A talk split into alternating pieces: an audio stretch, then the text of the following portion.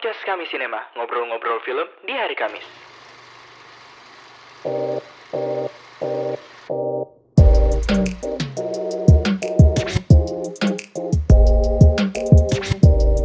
check check it check it check it out check check Selamat pagi, selamat siang, selamat sore, dan selamat malam buat kamu yang mendengarkan podcast kami, podcast kami Sinema.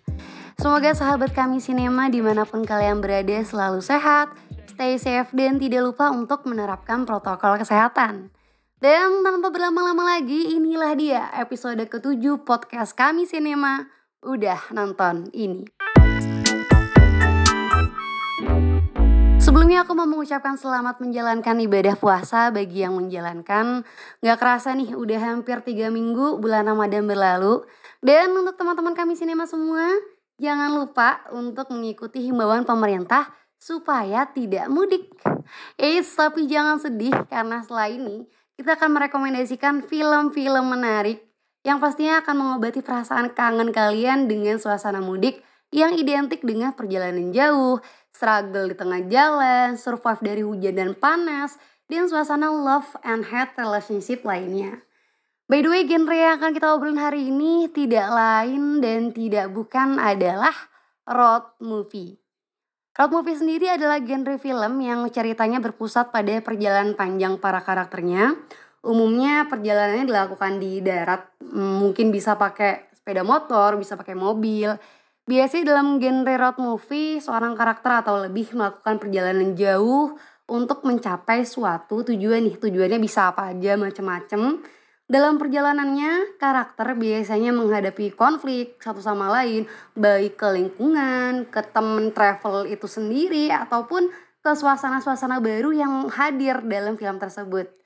Saat itulah mereka mengalami pertumbuhan dan perkembangan yang pastinya jadi eh, karakter de- development yang menarik gitu. Pastinya dengan tema yang menarik ini aku nggak mungkin bahas sendirian karena aku ditemenin sama teman-teman yang super asik pastinya. Aku udah ditemenin sama Bayu, Gebi, dan Benny. Say hi. Hai hai. Hai. Hai semua. Halo, Gimana halo. kabarnya? Halo, halo. Baik dong? baik Baik, dong. dong. Masa enggak? Udah Wah. siap dong Wih. ngerekomendasiin film-film road movie buat teman-teman yang lagi mendengarkan podcast kami Sinema. siap Sangat Siap banget. siap. Oke, tanpa berlama-lama lagi karena teman-teman semuanya juga udah siap dan pastinya excited ya. Kita bakal dengerin rekomendasi pertama dari teman kita Bayu. Apa nih Bayu? Film apa yang bakal direkomendasikan nih? Silakan. oke oke oke film pertama yang mau gue rekomendasiin adalah film Thelma dan Louise yang rilis pada tahun 1991 dan disutradarai oleh Ridley Scott. Ceritanya berpusat tentang perjalanan dua orang wanita yang pastinya bernama Thelma dan juga Louise da- eh, untuk berlibur pada mulanya. Namun di pertengahan jalan, mereka tanpa sengaja membunuh seorang pria yang berusaha untuk memperkosa salah satu dari mereka. Nah, premis ini menurut gue sudah sangat menarik sekali untuk ditonton. Dan film ini bisa disaksikan di Google Play dan juga HBO Go. Mengapa gue rekomendasiin film ini? Pertama, ada dua hal yang gue bisa highlight dari film ini. Yang pertama, karakter development dan story development. Film ini kalau gue nggak salah gini ya, kalau gue nggak salah baca, sering direkomendasiin dalam buku panduan menulis naskah. Thelma dan Louise, Thelma and Louise memiliki karakterisasi tokoh yang benar-benar menurut gue matang banget. Kalau lu mau belajar bikin karakter development, film ini adalah salah satu contoh yang baik untuk lu tonton. Begitu juga dengan story developmentnya. Story developmentnya menurut gue, kalau gue boleh spoiler dengan kata, gue bisa bilang ini gayanya bola salju. Lu bisa menerka-nerka sendiri bagaimana perkembangan ceritanya ke depan. Oke, dari sekilas sinopsis tadi yang dibacain sama Bayu udah kedengeran dong men- eh, semenarik apa film Thelma and Louise yang rilis pada tahun 1991 ini. Tadi juga udah sempat di highlight sama Bayu bahwasannya film ini bahkan dijadikan referensi untuk pembelajaran tentang naskah karena dia punya karakter development dan story development yang menarik. Gimana nih tanggapan Gaby? Boleh dong kasih tanggapannya? Oke, eh, ngobrolin tentang gimana bagusnya development naskah ini. Jadi fun fact juga film ini tuh berhasil menangin penghargaan Golden Globe eh, untuk skenario film terbaik. Jadi bisa kita apa ya kayak kita bisa bayangin gimana bagusnya naskah ini sehingga dia tuh bisa dapat penghargaan penghargaan Golden Globe ini kayak apa yang udah di highlight sama Bayu tadi. Dan yang buat aku apa? Yang buat aku penasaran nih dengan film ini di awal adalah karena ketika aku tahu kalau misalkan salah satu aktornya tuh Brad Pitt. Jadi untuk teman-teman yang mau ngelihat gimana Brad Pitt waktu masih muda ini kan tahunnya masih serat, eh, 1990-an ya itu dia aktingnya juga udah keren banget sih Brad Pitt di situ jadi filmnya emang keren banget sih. Iya, itu, itu tadi kita dengerin pendapat dari Gaby. Jadi bener banget film ini adalah salah satu film ini ya, Gab. Film debutnya Brad Pitt di mana kita bisa lihat Brad Pitt waktu masih muda. Iya. Pastinya ini jadi eh, hal yang menarik banget nih, apalagi buat ditonton sama kaum hawa ya, Gap ya. Yoi bener banget be. Oke, kalau dari eh Benny nih, gimana tanggapannya soal film ini? Oke, jadi eh Thelma and Louise ini salah satu film dari sekian banyak film Ridley Scott yang sebenarnya kalau kita kalau teman-teman yang sebagai seorang penggiat sinema ataupun mendengar nama Ridley Scott itu pasti eh, ngingetnya bukan film Thelma and Louise, pasti kita ngingetnya eh, Blade Runner dan beberapa film lainnya yang dengan tema sci-fi dan juga eh ya tema sci-fi dan fantasy. Dan emang Ridley Scott itu salah satu sutradara atau filmmaker yang piawai dalam genre tersebut. Tapi walaupun dengan diiming-imingi ataupun dibayangi dengan dibayang-bayangi dengan ketenarannya dalam meng- merancang film-film sci-fi, tapi beliau berhasil membawakan sebuah tema yang sebenarnya kalau dilihat dari sepak terjangnya ini beda sendiri gitu kalau menurutku. Karena dengan tema road trip dan juga ya dari tema road trip aja teman-teman pasti udah tahu lah. Walaupun emang dia ngambil pe- petualangan yang beberapa film sci-fi-nya itu dimasukin genre seperti itu. Tetapi dengan tema road trip yang enggak notabene enggak harus pakai imajinasi tinggi seperti dia ngerancang film sci-fi tapi dia masih bisa membawakan sebuah film Thelma and Louise dengan baik gitu dengan Iya. ciri khasnya dengan sentuhannya dan juga tentunya membawa film ini patut untuk ditonton seperti itu Oke, jadi eh, dengan aksi banting setir yang dilakukan oleh Ridley Scott yang biasanya bikin film-film sci-fi, kemudian film road trip, film ini termasuk berhasil dan tetap mempertahankan ciri khas dari Ridley Scott. Eh, by the way, film ini juga mengangkat eh, tema feminisme di mana perempuan eh, dianggap, bukan dianggap ya, perempuan hmm, ternyata dapat melakukan dan dapat survive melawan orang-orang yang menindas gitu. Bahkan eh, dengan gender yang berlawanan gitu kan gendernya laki-laki gitu. Nah kita beralih ke film kedua. Boleh nih dari film kedua eh, yang bakal dibacakan atau bakal diceritain sinopsisnya oleh Gaby. Boleh nih Gab diceritain sinopsisnya Oke, jadi untuk film yang kedua ini tuh kayaknya udah banyak juga yang pernah dengar dengan film ini. Jadi film ini tuh judulnya Lock. Dia menceritakan seorang bernama Iv- Ivan Locke yang dia itu istilahnya tukang proyek bangunan gitulah. Dia lagi ada proyek besar, terus habis itu dia memutuskan untuk pergi ke suatu tempat gitu naik mobil dan film itu menceritakan ketika dia berada di dalam mobil tersebut.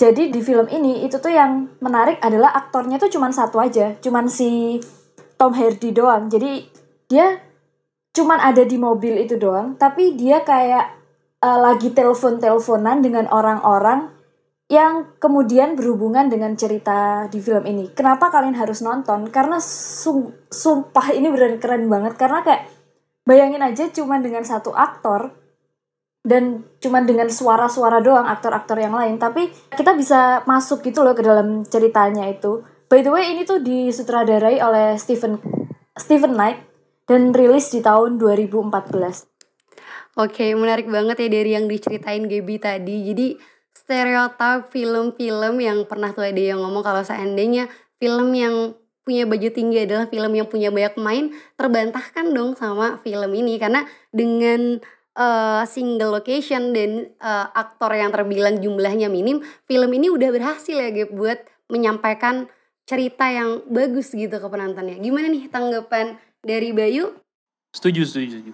Film ini mengingatkan gue dengan film Barit karya Ro- Rodrigo Cortez yang ceritanya kurang lebih dia terjebak di dalam kuburan. Ini mengingatkan gue tentang satu tokoh, satu set.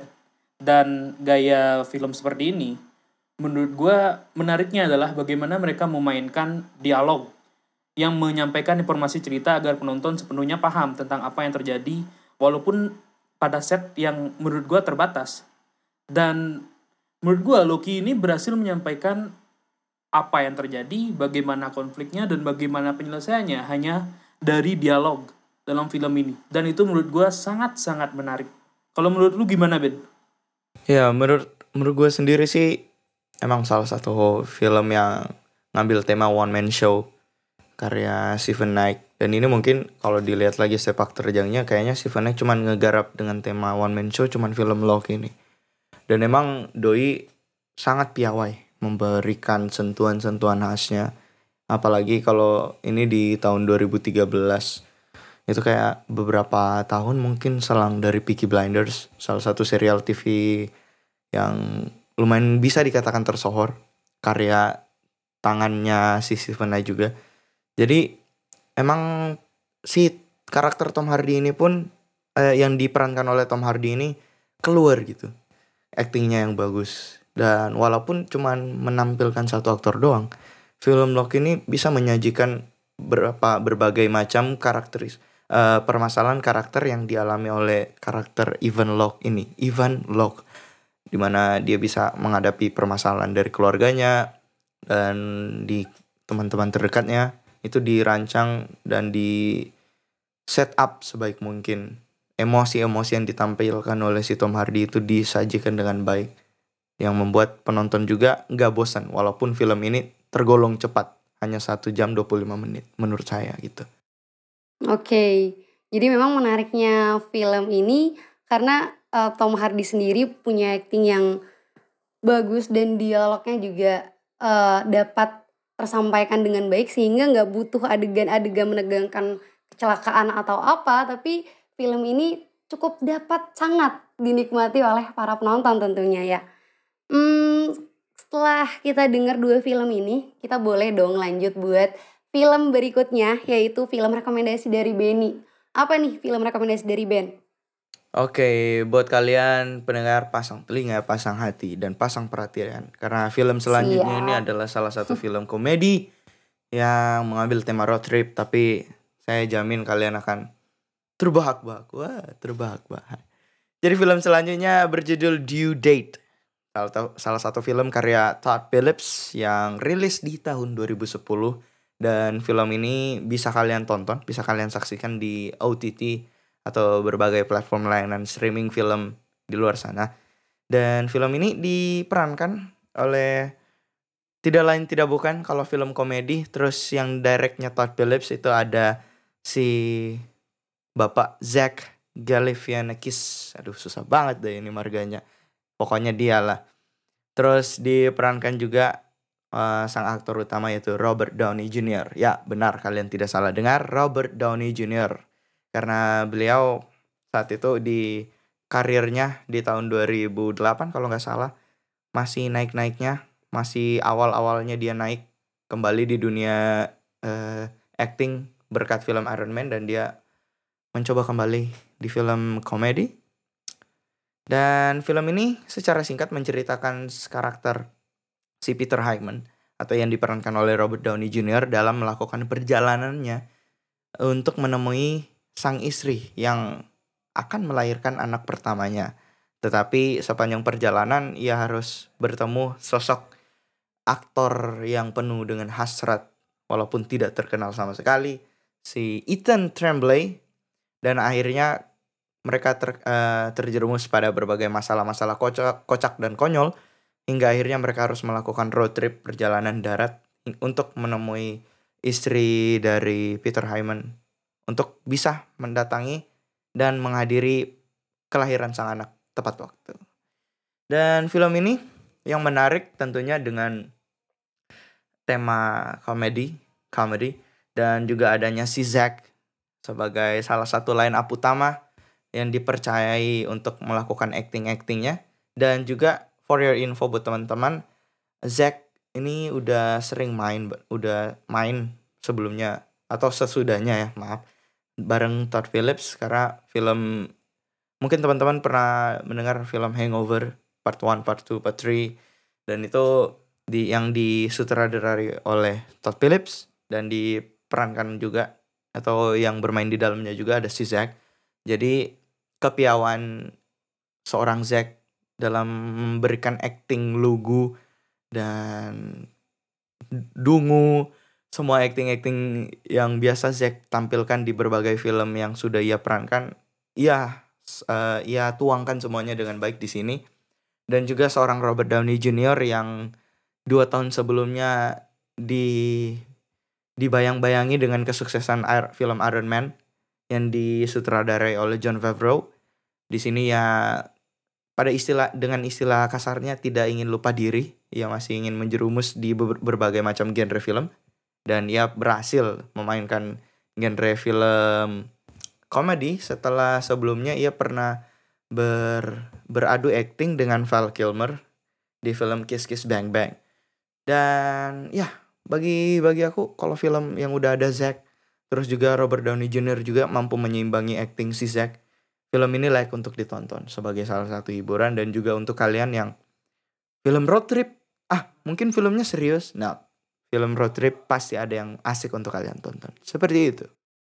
Oke, setuju banget sih sama pendapatnya Bayu tadi dan sinopsis Bayu tadi karena bisa dibilang Due Date ini jadi udara segar bagi kita-kita yang demen nih sama film-film road trip tapi nggak mau terlalu serius dan justru lebih banyak komedi dan humornya gitu. Apalagi juga termasuk banyak dark humornya gitu kan yang pastinya uh, banyak diminati dan segar di telinga kita sebagai penonton. Gimana nih pendapatnya Gaby? Iya, kalau aku sih uh, sebagai cewek-cewek yang kayak penggemar aktor-aktor laki-laki yang keren gitu ya lagi-lagi kalau tadi udah Brad Pitt aku juga uh, meng-highlight ini sih si Iron Man kita sih kayak dia kan kita selama ini tahunya dia tuh mainnya uh, as kayak dia terkenalnya sebagai Iron Man kan yang emang ya superhero gitu. Terus di sini yang biasanya dia kita kayak respect banget ngelihat dia keren banget di sini kita bisa dibuat kayak ketawa tertawa terbahak-bahak gitu dengan aktingnya dia itu bener banget bisa ngimbangin si bapak Zacknya itu tadi. Padahal kan si bapak Zacknya itu udah kayak uh, sering banget nih main di film-film komedi. Terus si Iron Man kita Robert Downey ini itu bisa ngimbangin uh, dan keseluruhan juga filmnya emang lucunya dapat banget sih. Mm, Oke, okay. jadi memang uh, di sini pun Iron Man kita nggak perlu tampil terlalu berbeda buat ngimbangin yeah. uh, Zack karena Zack sendiri udah lucu dengan caranya sendiri gitu dia udah bener, punya bener, bener. Uh, uh, basic di humor dan dunia humor dia dan pastinya dengan ada dia di sana saja udah kelihatan lucu ya Gap ya iya betul banget gimana nih pendapatnya uh, Bayu boleh dong dengar oke okay, oke okay. tapi sudah dijelaskan nih semuanya sama Benny sama Gaby nih. Gua mau ngasih tahu tentang apa nih? tips tips-tips buat nonton film ini. Coba deh. Boleh, boleh. Tonton film ini dengan uh, mode dua pikiran. Yang pertama pikiran lepas, yang kedua pikiran beban. Ya pikiran lepas, gue jamin lu bakal ketawa terbahak-bahak nonton film ini. Tapi kalau pikiran lu beban, waduh, dari awal sampai akhir saya menonton, saya merasa emosi. Saya tidak ketawa sama sekali. Karena emang salah satu kunci kunci acting Zack itu berhasil untuk dapat lucunya adalah Anda harus menerima keadaannya si Zack. Iya, iya. Karena Zack tuh di tiap iya, film iya, mau film apa pun, actingnya emang ngeselin semua. Walaupun emang lucu, iya. tapi ngelihat dia tuh ngeselin. Iya, iya. Bener, iya. bener nah, ini okay. menarik buat kalian. Coba deh tonton dua kali dengan mode tenang dan mode beban. Rasakan mode bebannya. Oke, jadi sebenarnya di Date ini kalau saya nih kita nonton dalam keadaan depres bisa makin depres. kalau dalam keadaan dia pengen humor bisa terpenuhi nih eh, kebutuhan humor itu gitu ya Bayu ya. Iya iya, benar sekali. Menarik banget. Tadi barusan kita udah dapat udara segar dari due date yang pastinya punya genre yang cukup berbeda dan menarik dari film-film berikutnya. Kalau kalian nih pemudik yang nggak bisa mudik tahun ini belum terlalu relate sama cerita-cerita yang pakai mobil, mungkin aku juga mungkin gak relate sama cerita-cerita tersebut. Kita juga punya nih satu cerita yang pakai motor, nggak pakai mobil lagi. Boleh dong Bayu reviewnya? Oke, film selanjutnya yang mau gue rekomendasikan adalah Easy Reader yang rilis pada tahun 1969. Film ini disutradarai oleh Dennis Hopper. Kalau masalah ceritanya, film ini bercerita tentang dua orang lagi, tapi kali ini pria dan pria. Yang pertama bernama Wyatt, yang kedua bernama Billy. Mereka ini seorang yang mencari uang dengan menjual narkoba. Cuma setelah mereka mendapatkan uangnya, mereka berencana untuk pergi ke Mardi Gras untuk merayakan hasil jerih payahnya mereka. Namun di perjalanan, yang mereka temukan adalah, eh, kalau boleh gue bilang adalah momen-momen hidup baru. Di mana mereka bertemu dengan orang, bertemu dengan momen, bertemu dengan kejadian unik, dan orang yang unik. Film ini bisa kalian tonton di Google Play. Mengapa gue merekomendasikan film ini? Alasan utama gue yang bisa gue highlight lagi adalah masalah karakter. Karakterisasi tiap tokoh dalam film ini menurut gue un sensor keren banget. Keren banget. Apalagi acting yang terlepas dari pemeran utama, pemeran pembantu yang diperankan oleh Jack Nicholson. Itu benar-benar pada beberapa momen menjadi dominan dari karakter utamanya. Dan itu ah, sial, tidak mengganggu, cuman karena akan ter- eh, terkagum-kagum menontonnya. Hal lain yang gue highlight adalah teknik editing dari film ini. Bagi kalian yang minat jadi editor, bisa tontonlah film ini. Ada banyak referensi editing yang mungkin bisa kalian pakai ketika menjadi editor. Gitu. Oke tadi itu rekomendasi dari Bayu yang judulnya Easy Rider pastinya nggak kalah menarik dari film-film sebelumnya. Benny boleh dong tanggapannya nih soal film ini. Menurut Ya. kamu gimana? Oke, pertama kita harus pasang mindset dulu film ini, film Easy Rider nih tayang di tahun 1969. Jadi teman-teman bisa bayangkan film road trip dengan karena begini, film road trip itu kalau kita mau se- eh, sejak eh, kalau kita tarik garis besarnya, kita mau ngelihat cara mereka mengambil gambar ataupun pengadeganannya itu lumayan butuh alat yang banyak dan juga yang rumit. Tetapi di tahun 1969 Dennis Hopper dan juga Peter Fonda, dua orang kawakan di dunia Hollywood, itu berhasil menyajikan sebuah film road trip. Walaupun ini film kayak hampir digarap oleh mereka berdua doang. Sutradaranya Dennis, terus skenario digarap oleh Dennis bareng Peter dan dimainkan oleh mereka berdua juga. Jadi mereka berhasil menyajikan sebuah film yang berada di angan-angan mereka tentang dua orang pemotor di mana di tahun 1969 mungkin ya. Oh, saya kan tidak hidup di tahun itu ya. Jadi mungkin di tahun itu geng-geng motor ataupun para riders-riders itu masih giat-giatnya dan mereka ingin menggambarkan para keagungan atau kemegahan para riders itu di tahun itu tuh seperti apa.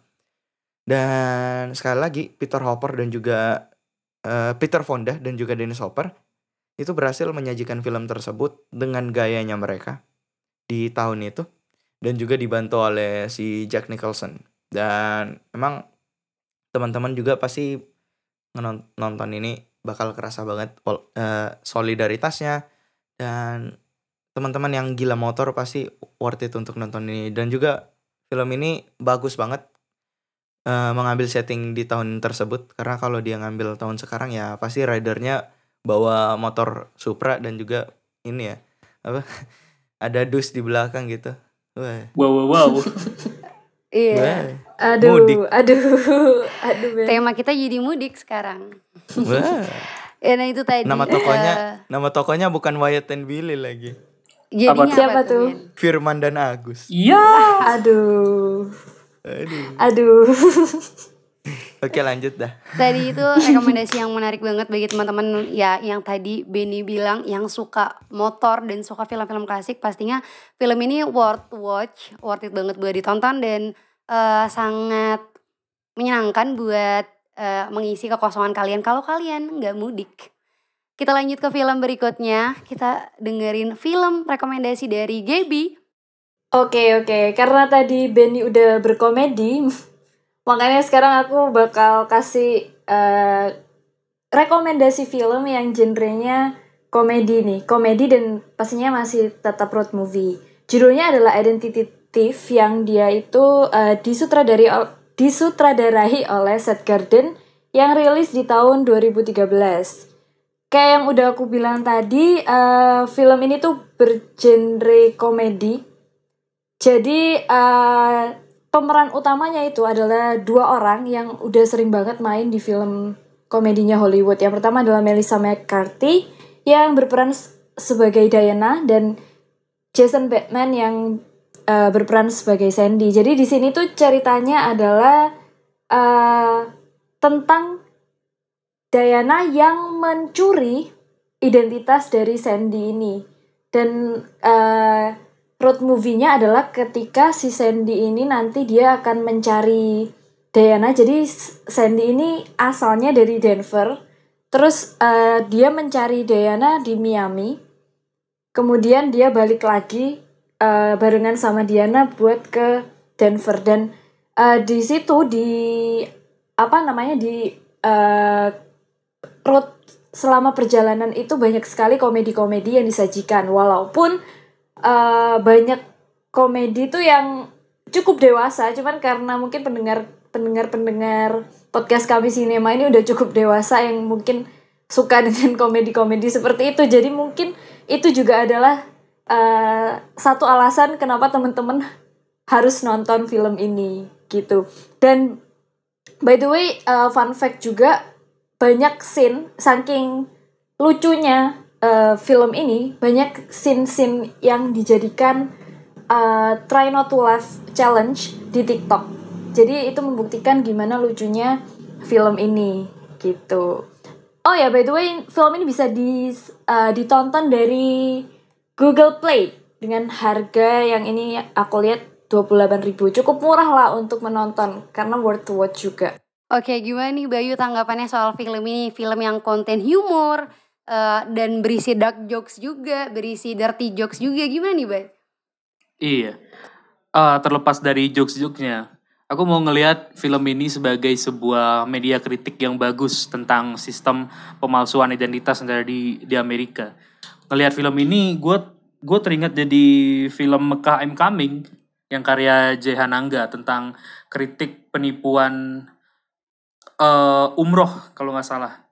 Dan ini menurut gue cara yang bagus untuk menyampaikan kritik melalui film, apalagi film dia bergenre komedi. Peran yang disampaikan, yang disajikan oleh Melissa McCarthy ini menurut gue ya, ini kalau bicara soal peran, peran dia ini lebih memberikan karakter development kalau gue di kalau gua bisa bandingkan dengan Zack film Benny yang tadi kalau jujur nih Ben, gue ngelihat Zack yang tadi itu kayak Zack annoying gitu doang. Kalau McCarthy si Melissa okay, McCarthy okay. ini mendapatkan uh, kalau kata gue pengembangan karakter yang keren, walaupun ya ini template-template film sisi ala Amerika menurut gue gitu sih. Iya pengembangan karakternya cukup keren juga sih walaupun sejujurnya di film ini tuh agak ada ke gimana ya kegalauan gitu. Kayak kadang-kadang si Dayana ini kayak gini terus kadang-kadang juga dia kayak gini. Jadi ada beberapa perubahan karakter tapi itu nggak terlalu mengganggu film ini juga sih. Pengembangan karakternya juga masih oke okay aja. By the way untuk menanggapi uh, pernyataan Bayu ini di sebenarnya ah, kalau kata Bayu mereka berdua tuh antara Melisa sama Zack tuh sebenarnya Melisa tuh lebih baik. Tapi kalau teman-teman penasaran pengen lihat bagaimana kalau mereka berdua beradu acting tuh di The Hangover Part 3 itu mereka main bareng. Dan itu pecah gobloknya Zack dan lugunya Melissa sang karakter. Itu pecah. Udah oke. Okay, itu doang. Siap siap. Jadi tadi itu satu satu lagi tambahan film yang pastinya worth watch kita lanjut ke film terakhir yang pastinya terakhir di minggu ini tapi nggak terakhir untuk selamanya karena besok lagi kita bakal ketemu. Uh, kita beralih ke film rekomendasi dari Benny. Oke, okay, for the last recommendation for you guys, ada film yang diperankan oleh si playboy tua eksentrik Bill Murray di mana di tahun 2003 Doi berhasil memerankan sebuah karakter yang apa ya bisa dikatakan lumayan playboy juga sebenarnya di film Lost in Translation saat ia beradu akting dengan Scarlett Johansson. Dan dua tahun kemudian entah kenapa sang director indie Jim Jarmusch melihat performa si Bill Murray dan kayak terpikir wah kayaknya dia harus yang memerankan film saya selanjutnya. Di mana film tersebut berjudul berjudul Broken Flowers yang rilis di tahun 2005 dengan genre road trip komedi drama misteri di mana film ini menceritakan sang karakter yang diperankan oleh Bill Murray Don Johnston yang baru aja dicampakan oleh sang eh, wanita ataupun istrinya.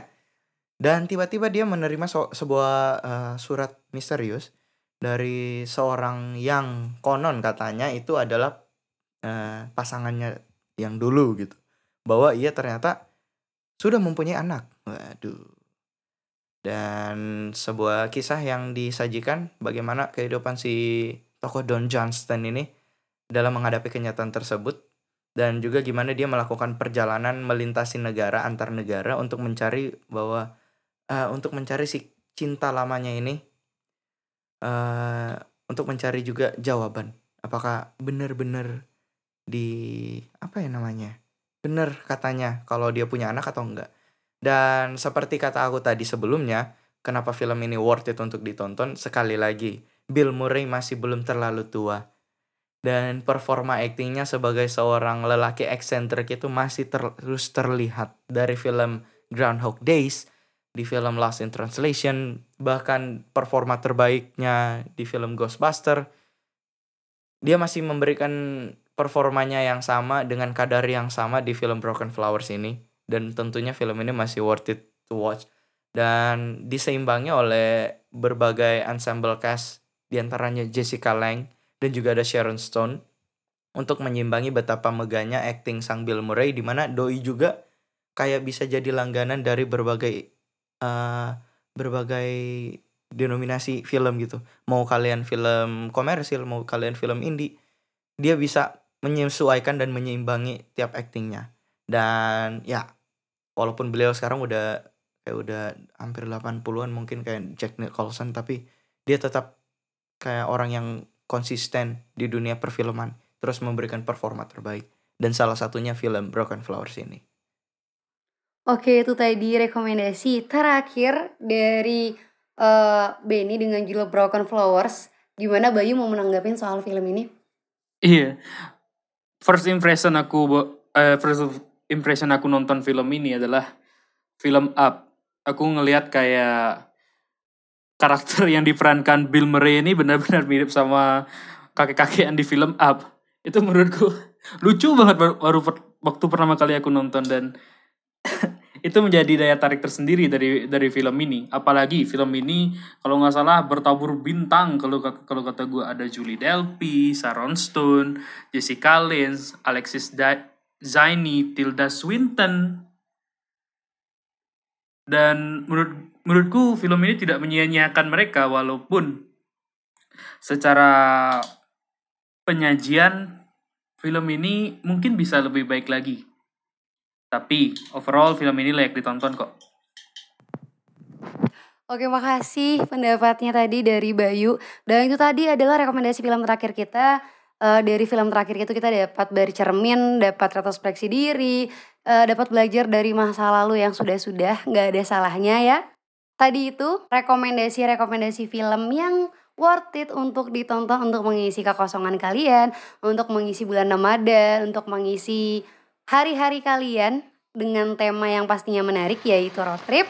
Dan inilah dia tadi podcast kami Cinema episode ke-7 Udah nonton ini semoga teman-teman semua terhibur Dan pastinya mendapatkan rekomendasi-rekomendasi film baru yang worth to watch Selamat pagi, selamat siang, selamat sore, dan selamat malam Sampai jumpa semuanya Bye bye. Dadah.